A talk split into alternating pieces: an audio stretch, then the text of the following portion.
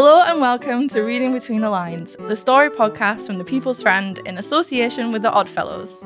Each episode, a few of us from the Friend team delve into our archives to find a story to read and then sit down for a wee chat about it. So, make yourself a cuppa, pull up a chair, and come join us.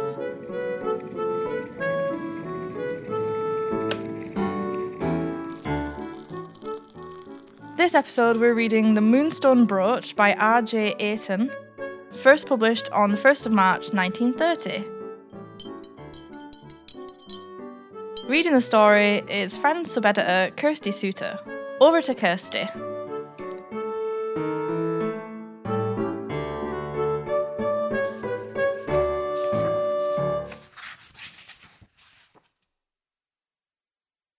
Passing down Shaftesbury Avenue as dark was falling, George Hoare's sharp eyes were attracted to a window. In a dim corner furthest from the light stood a tray of miscellaneous odds and ends of jewellery. What had caught his fancy was a little moonstone brooch in a curiously wrought setting. Putting his hand into his pocket, he drew out what it held, regarded the meagre coins ruefully, hesitated for a moment, then entered the antique dealer's shop firmly. He indicated the tray in the window. On closer examination, the little brooch was even more attractive than he had thought. He held it out in his large palm. It was exactly what he wanted for a special purpose. How much? he asked. The sum demanded was beyond all that his pockets held, but he was a tenacious and shabby young man. Detaching a gold seal from the worn leather chain of his watch, he offered it in part payment. After some haggling, the exchange was made, the precious find wrapped up. Seated in the tube, George Hoare unwrapped his little parcel to have a closer look at it. It was a large stone with a thin, fine setting. As he moved it from side to side, the, the light sent pale, quivering colours over it the palest, most elusive mauve and rose and blue. Exactly the thing, thought the shabby young man, with deep satisfaction, to appeal to Elsie's somewhat difficult taste. He was about to return it in safety to his inner vest pocket when he was startled to find a large woman standing over him, her strong face quivering with anger. That's mine, she said. It's been stolen from me. You are mistaken, madam, George Hoare told her. I have just bought and paid for it. You can tell any story you like to the police, said his antagonist violently. You are coming with me now. The tube was crowded. The sensation began to spread. An elderly man seated next to George said in a judicial and precise manner, It's a serious matter to accuse anyone of theft, madam. You may involve yourself in a highly unpleasant suit. The unpleasantness won't be mine, the accused said viciously, but the thief's. This brooch has been taken from your house, you saw, the lawyer questioned her. All the passengers within hearing were listening with intense curiosity, George among the rest. This would be a grand yarn to spin for Elsie's amusement when he presented her with the moonstone brooch. I didn't know that it was stolen, said the woman, till I saw it just now. But I'll find it gone when I get home. And he's coming with me to the police station, and there'll be a policeman there when I open the jewel box. The lawyer was shocked. And you accuse a stranger on as slight grounds as that? he reproached her. I'd know that brooch anywhere, she said sullenly. No mistaking it. But, even so, there are a hundred possibilities of it having been stolen by someone else, sold, and bought by its present owner, as he avers. George Hoare broke into the discussion. It's all right, he said easily. I'll go home with you, madam, and wait while you find your brooch. Then we get out here, she said.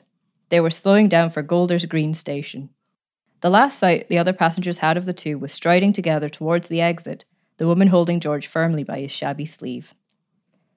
In complete silence, they strode along the street, George struggling with a growing desire to shout with laughter.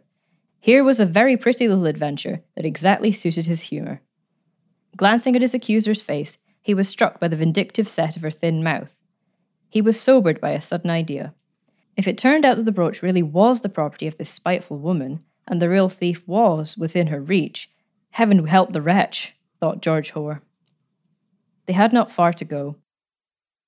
Opening the gate of a semi detached villa and locking her arm through her victim's, the woman produced a key and opened the front door. Mary! she called imperiously. A door opened on the right, and a girl stood in the doorway. Yes, aunt? she said. In a moment, George Hoare was alert. The girl in the doorway had a sweet little sensitive face, deep blue eyes, wide now with unmistakable fear. This man, said her aunt, in her harsh, grating voice, has stolen some of my jewellery. Stay with him in the sitting room till I go up and see my jewel box. George followed the girl into the sitting room.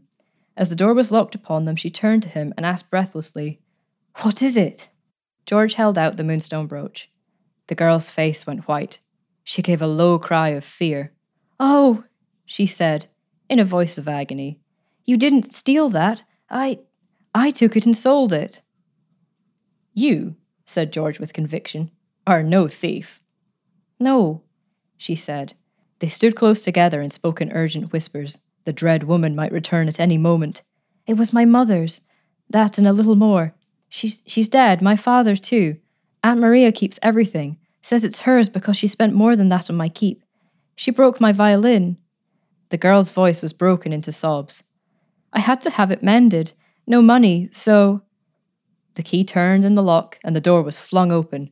The brooch is gone, shouted Miss Granger. Put your hat on at once, Mary, and go for the police while I hold the man here.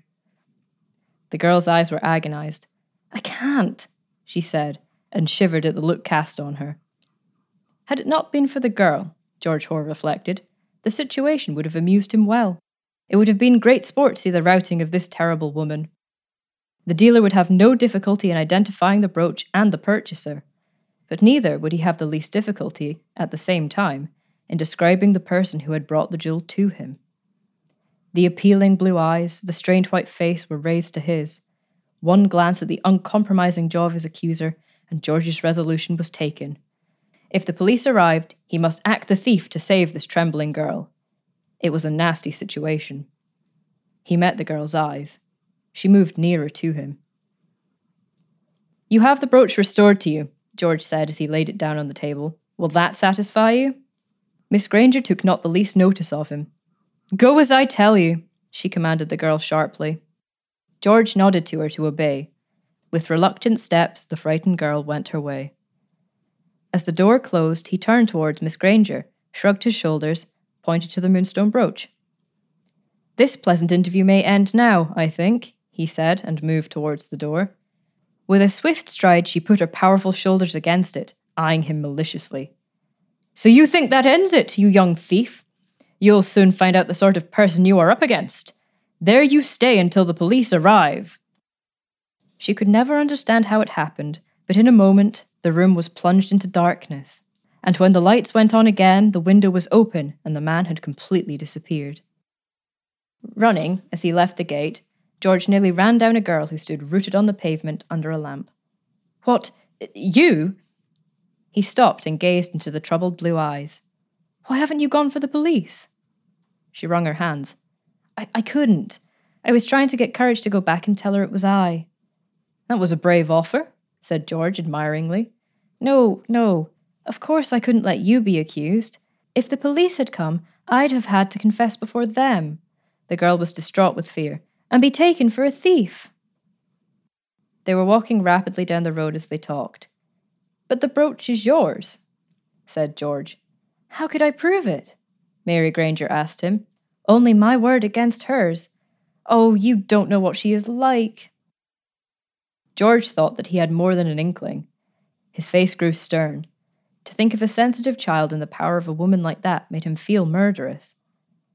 Have no more fear, he smoothed her. I practically confessed to the theft. You are out of it. Get the police for her, or there'll be trouble over the omission. Oh, how good you are! How wonderfully good! The eyes raised to her rescuer were so warm and sweet that George's heart beat faster. But it's not safe for you. How can I? No man better able to look after himself than I, Hoare assured her in light tones. This neighbourhood, I grant you, may not be a healthy one for me for some time to come. I might wear a fake beard and tortoiseshell spectacles, of course. How can I thank you? asked Mary Granger softly. You do everything for me and get nothing out of all the trouble for yourself. Well, I get the moonstone brooch, of course, George answered, and it is quite a particular value for me. The girl's eyes were white. I thought you gave it back to Aunt Maria. Then took it again, along with my unceremonious leave. I bought it for a girl who was hard to give presents to, She has so much already. Mary fell silent, considering this happy girl who had so much, and the love of a hero like this besides. The police station was within sight. They paused abruptly. I must know how you get on, he said. You must promise never to come near here. Promise me. Her eyes were dark with anxiety. Done. If you promise to meet me somewhere else, George said. What about lunch together in town tomorrow? I'd meet you outside the Piccadilly tube station at half past one o'clock. I'll try. I'll I'll try. Mary assured him eagerly. The crook vanished from her sight with long, stealthy footsteps, said Hoare in a stage whisper, carrying his plunder with him. The lights from the police station glared for a moment upon him before the darkness swallowed him up. The girl ran like a hare to give the villain in charge. Alas, too late. He lifted his hat, waved it gaily, and was gone from her sight. He waited on the pavement beside the Piccadilly tube next day, and the moments dragged, each more intolerably. Hundreds of people seemed to pour out incessantly, but never the one he looked for. His anxiety grew. That small, wistful face had haunted him all night. Nothing had ever put him off sleep before. What was he to do if she did not come? She had no address of his. He cursed his folly. He could not write to her, for he was convinced that the dreaded aunt would think nothing of opening letters. Perhaps she was suffering acutely, even now. What was he to do? Should he send Elsie to call on some pretext or other? She would not come now, he fretted, an hour gone. But still he lingered. Suddenly, Hoare's frowning face changed. She was coming towards him, her white face rose colour, her blue eyes alight. His relief was so great that he held her small hand in a crushing grip, forgot to let it go. I'm so sorry, gasped Mary. I couldn't help it. Oh, I'm so glad to find you. I thought you'd have gone. It, it's so late. Time, said George Hoare pleasantly, is nothing, but my hunger is great. He hurried her along. In a few minutes, they were seated in an almost deserted upstairs room where Hoare was apparently well known. Succulent food appeared at once. The flush had fled out of Mary's face. Hoare suddenly saw its pallor, the dark blue marks under her eyes. You've had a bad time. The girl nodded. Aunt Maria was so upset at your escape and the second loss of the brooch. She told the police that you belonged to a gang of crooks, that your escape was assisted. George smiled delightfully. That was very like a finished crook, wasn't it, to offer to go home with her? Why, the slightest wrench of her arm, and I could have escaped any moment. She's very strong, said the girl gravely. She prides herself that she's stronger than most men. Hoare saw the shrinking girl, along with the strong woman, dominating her grim childhood. How old are you? he asked abruptly. Eighteen, she told him. Leave the woman, he advised. Go on your own. I am trying, she said eagerly. If only I could get violin pupils. I would have to be in their own houses, but I don't know how to go about it. Hoare's eyes were full of thought. Well, he said, I think I could secure you one for a beginning. She thanked him fervently. You would have to teach him from the beginning, he said. He doesn't know his notes, but he has a passion. I might call it the beginning of a consuming passion, to be taught. A musical little boy. Mary's face grew quite rosy again, her eyes bright. How I'd love that more than anything. Are you sure, quite sure, you could get him for me? Nothing surer, Hoare returned. But he isn't a very little boy. Indeed, he is thirty years old, one month and six days. His is a sad case. His musical education, poor child, has been entirely neglected. She looked inquiringly at him. The colour died out of her face. I see, she said slowly. You are very generous, but I have taken far too much from you already. It is not generosity, he assured her. You see, the girl I mean to marry is musical. She would like me to know enough to appreciate her playing. I should like it myself. If that's the case, Mary's voice was small and quiet, I'll only be too glad to teach you what I can. Come with me now, can you, and buy a violin? he asked. They went out together. You try them over, he told her as they entered the shop, and choose the one you like best for me. The music seller, overhearing, beamed. This was the class of customer he spent his days hoping for the best required, the price immaterial. In an inner room, he handed out a violin. Mary took it with an exclamation of joy, drew the bow lightly across it. Her eyes were full of beaming joy. You like that one? said Hoare. Then I'll have it. It's a lovely one, she said reverently. Will you show us some moderately priced ones for a beginner? As the shopman departed, crestfallen, Hoare turned to his companion. I've decided that I'd learn much more about music, he said, if you played to me several times a week and explained all about it than if I scraped a bow up and down the strings. I honestly don't think Elsie would stand much of that from me. So Elsie was the name of the girl he loved, the girl who was hard to please because she had so much. The shopman returned with a cheap new violin in his hand, proffering it to Mary to try.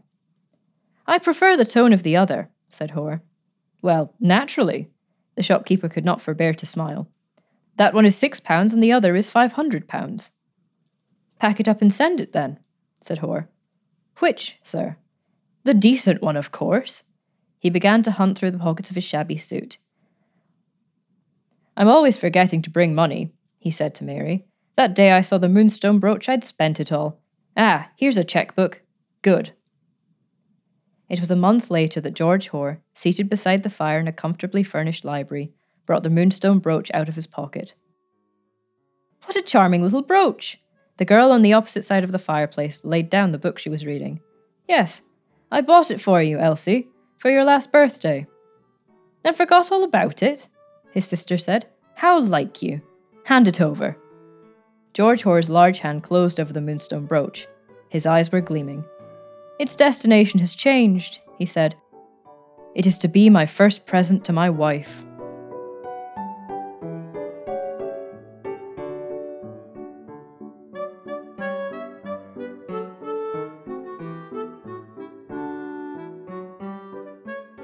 Reading Between the Lines is proud to be sponsored by Friendship Society The Oddfellows. If you've ever wondered what being a member of the Oddfellows means, we're delighted to be able to share some first hand answers. Emma from Bradford. The Oddfellows has really helped me to make new friends and it's also given me financial support and allowed me to start saving through its credit union. And I've just finding it a complete godsend, especially through COVID. Hi, I'm Jill from Nottingham. I've been with the Oddfellows for many years and always found them very supportive.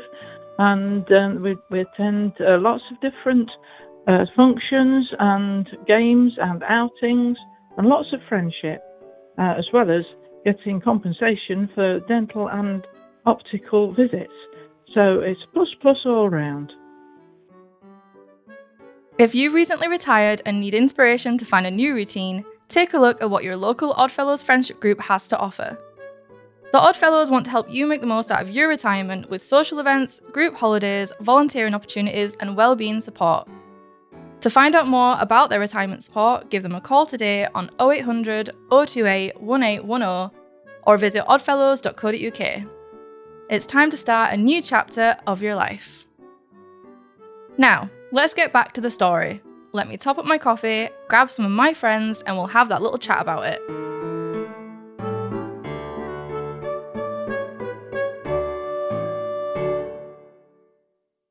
That was the Moonstone Brooch, beautifully read by Kirsty, who is also joining us today. Hello, Kirsty. Hello. We also have Judy from the production team. Hello, Judy. Hello. And DC Thomson archivist David. Hello, David. Hiya. Now, usually it's me in the archive uh, digging through these stories, but I did recruit people to help me. This is one Alex helped me pick out. Um, so I can't say for sure what it exactly is that kind of drew Alex to it, but what do you guys think it might have been? Well, I thought the title was really interesting. It made me think of Wilkie Collins, The Moonstone, and I was like, ooh, a mystery about a moonstone. and I thought it was going to be like a really exciting mystery. As well as that, it said it was a strange adventure. I was like, ooh, okay. I've learnt not to trust the people's friend when, when one of these stories says that it's a strange adventure or it's an adventure because I've been scarred by this on previous podcasts. Um, but, so, because yeah. it, it, didn't feel like an adventure to me, but no, you know, it's quite an unusual premise for the story, though. So it's it's a bit out we out of the the usual sort of recipe for romance, if you like. Yeah. I mean, same destination, slightly different. Sure, but it's, Path. but it's all about the journey, Jack. Yeah, okay. I think I expected the same actually. I don't know why I got mystery vibes when I looked at it, but I did. It's the word moon. That's what does it. Yeah, maybe. And and uh, you're right. The it so it says a strange adventure story, the Moonstone brooch, and yeah, I was expecting some sort of Poirot esque mystery. And I don't. Yeah. I I've done this several times with people's friends' stories. I'm like, ooh, where's the murder gonna be? and I was like, it's very much not that kind of um, magazine. Um, but still, I fall for it every single time. I feel like it it did try. It set out to be a mystery. But it doesn't leave it a mystery very long, does it? Because he's he's she's like, oh, who's stolen the brooch? And it's how have I got this brooch? And then it's just um our character, oh, what's her name? Mary. Mary, is it? So just going back to the original bit, this is also the first story in this issue of The Friend. So it's the front page. Okay. Um, so it's got the masthead above it Ah. and everything. Um, and I don't know if that just helped. And it's got a nice, strong illustration in the middle, though. It's not the illustration I'd have probably chosen for this story if if I was. Well, what do I know about magazines? Like, I don't. commit- I'm not involved in them. But yeah, it, it just struck me as a bit. Yeah. Yeah, no, I, I would have um done it one of him being accosted by the by the and the woman or get trying to get arrested by the police or something. And what what is the illustration of? it's just them sitting at a table. And do they ever actually sit at a table? Yeah, they do. He takes her for dinner in somewhere a bit posh. Oh right, okay. Where he's obviously known, which is obviously where he takes Oh. all his fancy pieces, um, which is how I read it. yeah, but you see, I had a completely different view of him because, yeah, where it says the sum demanded when he's trying to buy the brooch, the sum demanded was beyond all the, all that his pockets held, but he was a tenacious and shabby young man, and to me that says that George was was, was a tenacious and shabby young Yeah. man, so he was forever shabby in my head. Well, well, that's Is it. that right? The, use of I've made a note of this use of the word shabby because they use it a lot, and I'm like, does that mean what we think it means now in terms of looking a bit shabby? Because it doesn't. think The so. context is a bit weird. I think it's just because they're do- he, it's a bait and switch to make you think he's Yeah. a poor young person, but it turns out he's just a badly dressed rich young person. And you Yeah. get plenty of those, you know. It's like it's like I, Indeed. you know, you don't get rich by spending money. You know, it's like- yeah, I suppose it's quite it is quite um accurate. But I I just love the um the confidence of the the aunt, the woman who's so certain it's her brooch. I'm like, no British person would cause oh, such a Oh, they scene on the totally- train. Yeah, they totally would. Maybe you would. that's the bit that that's probably the first bit in this story that made me really roll my eyes. It's like oh, I don't believe that this scene would play out on an underground yeah. train, and Yeah, that do know somebody would but- willingly be dragged to their house to wait for the No, police to come. Do you know who I had in my mind when she started, when she confronted him about the brooch? Was you know the Fawlty Towers, the deaf Oh, woman. Oh, I Remember when she said, "I've paid for a room with a view." Oh, And he said, "This is Torquay, madam." it was, it was her. Joan somebody, Jo- Joan yes, Sanderson? Joan Sanderson? Sanderson. I think that's right. Yeah, that's who I had in my mind. That kind of, you know, indomitable sort of. She was she was horrible, um, but rather amusing. but yeah, I was just like, there is no way you would cause. And yeah, like you say, George just going along with it for the laugh. He's like, oh yeah, I'll get arrested. This will be an adventure to tell to tell This- someone. I'm like, For some reason, this story gave me like big Enid Blyton vibes.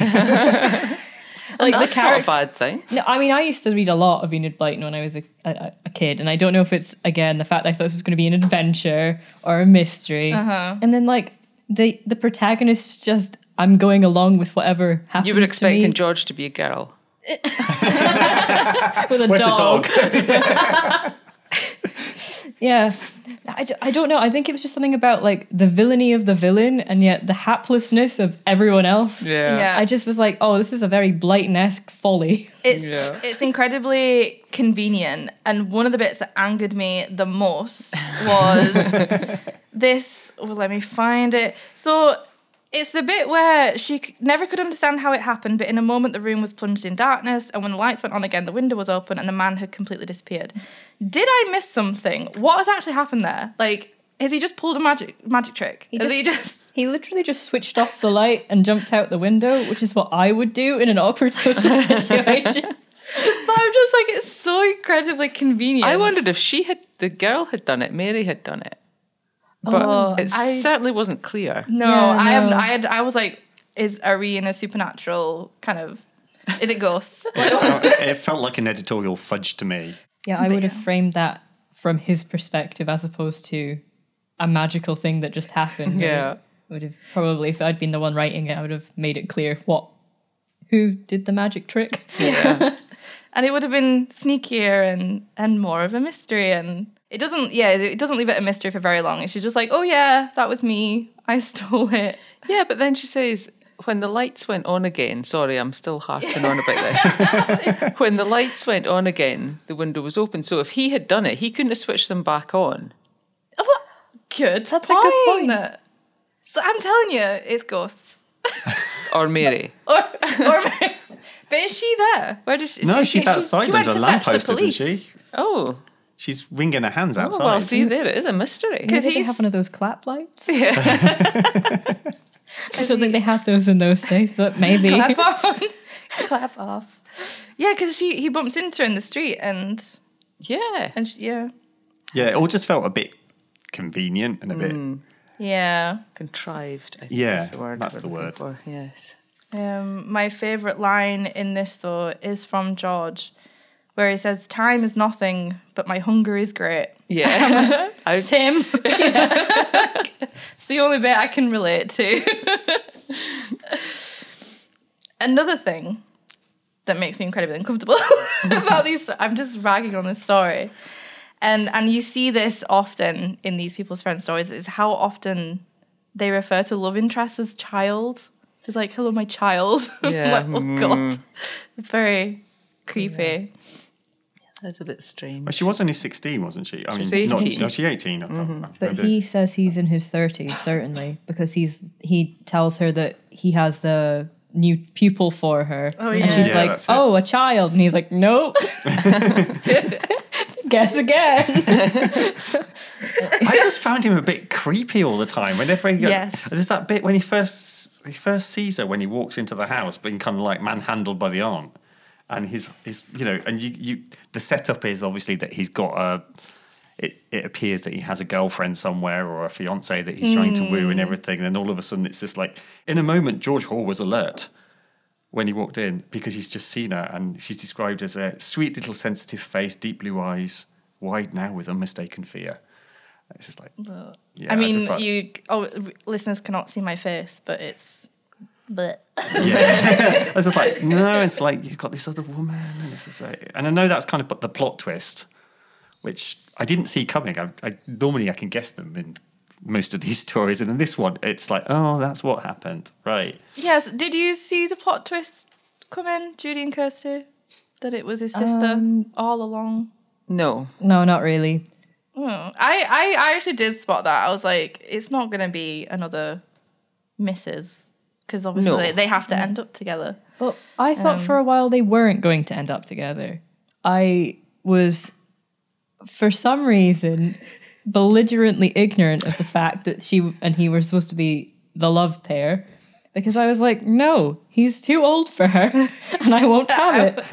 Don't stand for this. But I think what it was is actually is What did that you think he was going to get together with the the aunt? It's w- that was my head canon. Actually, I, I, thi- I think what it actually was is that I thought it was going to be more of a sort of because she was so young and it was emphasized how young and sensitive she was. I thought it was going to be more of like a teacherly kind of thing. Like, Yeah. because until he was like, "Teach me pia- uh, t- teach me violin," I was like, not getting the romance vibes. No. And then all of a sudden, I was like, I may have been wrong.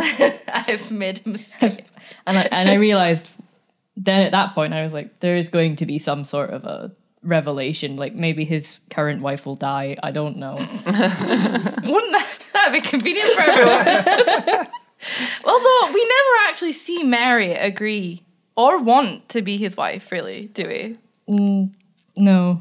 That's not But- massively unusual in many of these stories, though, isn't it? It's that kind of like, It's just oh, assumed that. yeah. I mean, he's rich, so Well, why, well, why between wouldn't me, she? I'll tell you. Well, it, it doesn't find that out till the very end, but um, She certainly lands on her feet, doesn't she? Yeah I just found him all just a bit creepy. Everything Yeah. he did was just a bit like I do like his sister though. She learns about the brooch and goes, "Give it." mine. Why didn't you give it to me before? For me, that was about the only redeeming feature of this story was that last bit where there's that, that literally four lines or five lines of exchange between the sister and the brother, Yeah. uh, where you finally find out what the relationship is, and that he says, "No, you're not having it."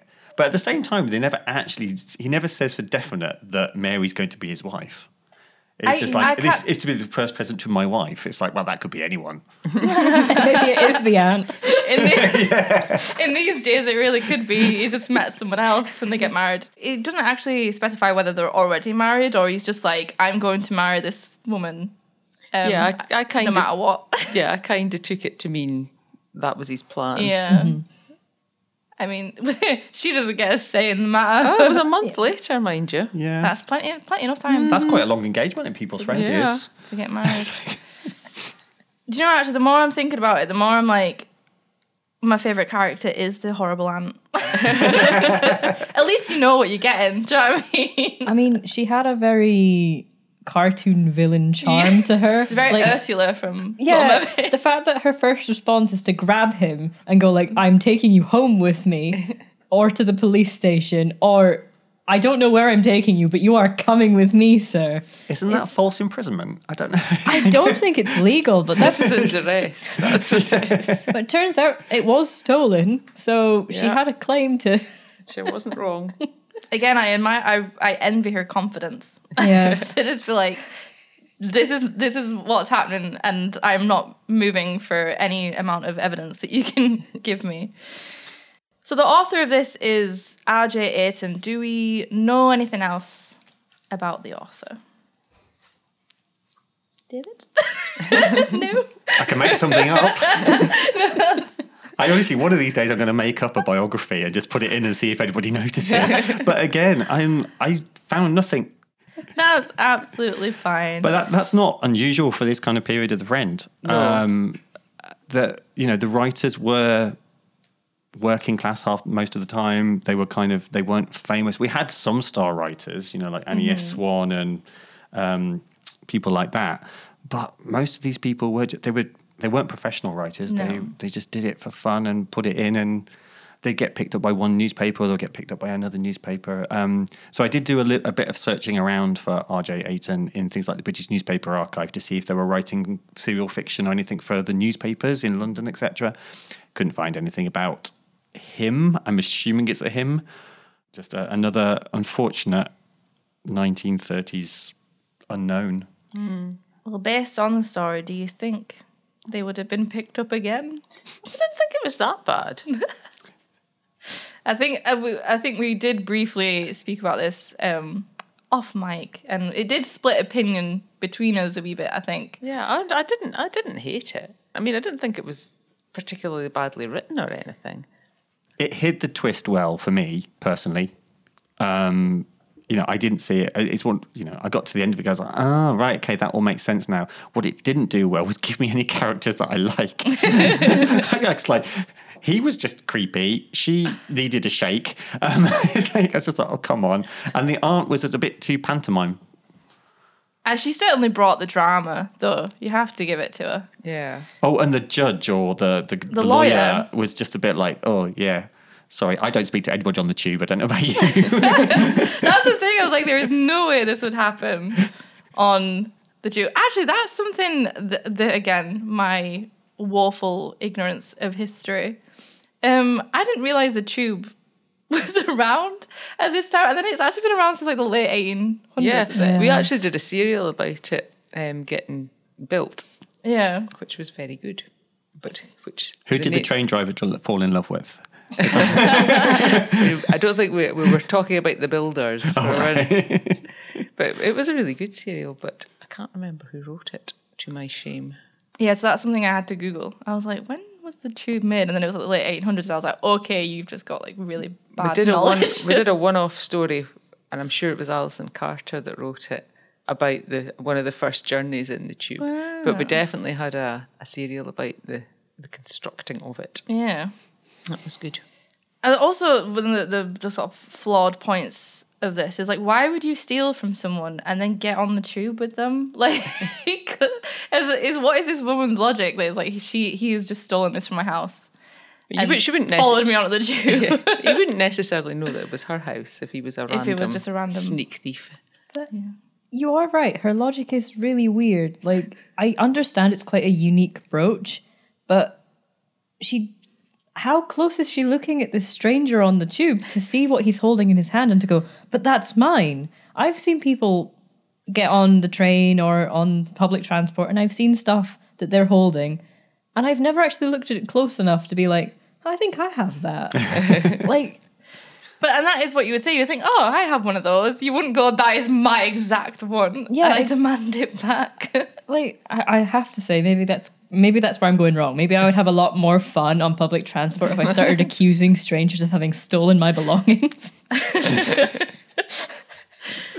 I'm not getting the tube with you. that's why i don't live in london i'm a menace if I was on the tube and I thought that is my exact actual belonging, I would be too shy to even bring up. I was like, you know what? Have it. I'm, just- I'm not gonna enter this confrontation. I mean, he did have the confidence that he has just bought this from a pawn shop, and therefore, Yeah. you know, he knows that. Yeah. That's probably why he went along with it, but it's still just. And he, he does have that sort of easy confidence of a rich person. but why doesn't he have a receipt Well, he probably does. but he should just have gone here's the receipt Here's the receipt. Well, we wouldn't have had a story then. would? Also, I- I, wonder yeah. if he just wanted to like the, the, the kind of that moment where he can kind of basically say to her, Told "You've got the wrong man." yeah. He's waiting for the opportune moment, the Yeah. peak He doesn't feel he's optimized got. drama. Any, he doesn't feel he's got anything to lose. Yeah. i do appreciate his commitment to a story like he's like yeah this is fun i'll tell my friends about this later It felt a bit Jeeves and Wooster at times. Mm. Yeah. a little bit. Yeah. Um, because like, I can imagine Hugh Laurie playing this character. Yeah. it's like It's a bit slapstick, isn't it? It did. It did move along at a yeah. good pace, and it didn't. There was no. It wasn't waffly or draggy at any point. No, that is true. It did move along smartly. I do think there were bits that were contrived, but as a whole, I didn't hate it. No, I didn't. I, I, I thought it was like a silly little story. like it was fun. Like Yeah. How so how do we think it holds up to today's publishing standards? Would we publish? What would we change? From my perspective, the Mary character would have to be much Oh stronger goodness. because she was the real letdown for me because she is pathetic. like that's not being mean. She does. she has been bullied into submission by her aunt. that is and she true. is Which, you trying know- to leave. Actually, it's very Cinderella. Yeah. It is very and Cinderella. also, as a musician, if somebody smashed my violin, That- if somebody smashed my cello, I would be amazingly upset. Yeah. So- that's fair. Actually, I smashed my own cello once and it was bad enough. Oh my goodness. Kicked it on the bus. Just public transport menace again. That's my cello. Give it back. but but yeah, um, You should have just spotted someone else's cello and been like, actually, that's mine. no, I, I think not to say that like you can't have characters who are passive, but it was such a one-sided. She never grew. She never really changed. And at the end, like you've kind of pointed out, you don't even know if she has accepted his proposal or wants to marry him. It's just Yeah. told to you that that's her story and that's how it ends. it's that thing about agency and being an active part of your own story, life, plotline, which she does not mm-hmm. have. And it's not it's not an unfamiliar character in these older people's friend stories. I think that's popped up quite a few times. the wedding could be interesting when the aunt's there, couldn't it? If I was maybe not for the people's friend, but for my own entertainment, I would make this a really mad Poirot mystery. she kills her aunt and runs off with the money. um, but Doesn't Yeah. sound very people's friendly. no, Yeah. no, that's just for my own. Um, Yeah, I don't. I don't. I don't think we would publish it today as is. uh huh. Maybe with if the aunt was less horrible and the the girl was a bit less wet, we could uh, we could probably do something with it because the story itself isn't bad. I do like the setting and the the whole premise being around this like item and you and like you said at the beginning, the fact that that's the title was actually really enticing. It's like, oh, what is this item and, and you know sort of mystery around it. So I do, and I think that's quite an effective sort of. You know, we do lots of writers prompts and stuff for our contributors. I think it's a good prompt for a story. So like, you have this moonstone brooch. What happens? Um, I just think someone could have written a better story around it. Yeah, see, I think having other people point out the things that they noticed that I completely missed when I read it, because when I read it, I was just like, yeah, I, this is fine. I, I quite enjoyed it. And um, in that sort of way that one enjoys a story about a missing brooch that, and some wacky hijinks. And but then I think when you've kind of taken it on its own again and had a proper look at it, it doesn't hold up as well as it might. I didn't particularly enjoy the female character in it. I enjoyed the aunt, but I but but Mary I did want more of a character. Mm-hmm. But I really like enjoyed certain bits of it. Like for example, the exchange with the sister. If there if there'd been more of that sort of like A bit of banter. banter, a bit if the main character and the main love interest had had more of a fun back Yeah. and forth rather than one of them having a, the worst time of her life and the other one having like a marvelous jape, I think it would have been a little bit more like believable, a little bit more enjoyable. I don't know. No, it is a it is a good point because when I uh, when I first read it, I was like, oh yeah, this is a good one. I'll include this. And obviously, I've read it a few times at this point to kind of type it up and and stuff. And the more you read it, and the and the more you think about it, the the less fun it gets. Well, maybe that's the whole thing. It's it's not meant to be literature sort of studied Well, and and taken apart. It's just Yeah. meant to be read at the end of a long day by the fireside. And that is, that's a good point. Like the it's not, yeah, the point of it is to be quite fleeting, and a Entertaining little. and a bit funny Oh, and huh, that was nice. Yeah, I'll just cancel my PhD thesis on this one. Um, yeah, actually, do we have anything more to say about the fact that he was, you know, the the twists of that he was rich? I really liked your point. Was it Judy who made the point that he he has the confidence of a rich person? I thought that's a really interesting trait to include. That he's, you know, he's this shabby, um, random guy, but he is actually. Yeah, he carries himself with the confidence Yes, of I like nothing's ever going to touch no, me. no, I couldn't possibly go to jail for stealing this brooch. I'll just bail myself out. Yeah. So on that note, we will do the official five star ratings. Uh, we'll go the opposite way around. So Judy, what do you think? um. Well, if we're getting halves, I'll, okay, I'll let I'll, you have a half. I'll give it two and a half Two and a half. out of five, not ten. Yes, it's five out of five stars. what about you, David? Oh, I really disliked it. Um, I hated the character. I hated the way he's written, and which is maybe good on the part of the author that they were able to kind of get me that annoyed. But oh, I, I'm really tempted to give this one a one. I just really did not like it. Rip up the paper. Um, no, I just didn't. His character just made me feel uncomfortable all the way through, and as a result, I didn't enjoy it when I was when I when I read it.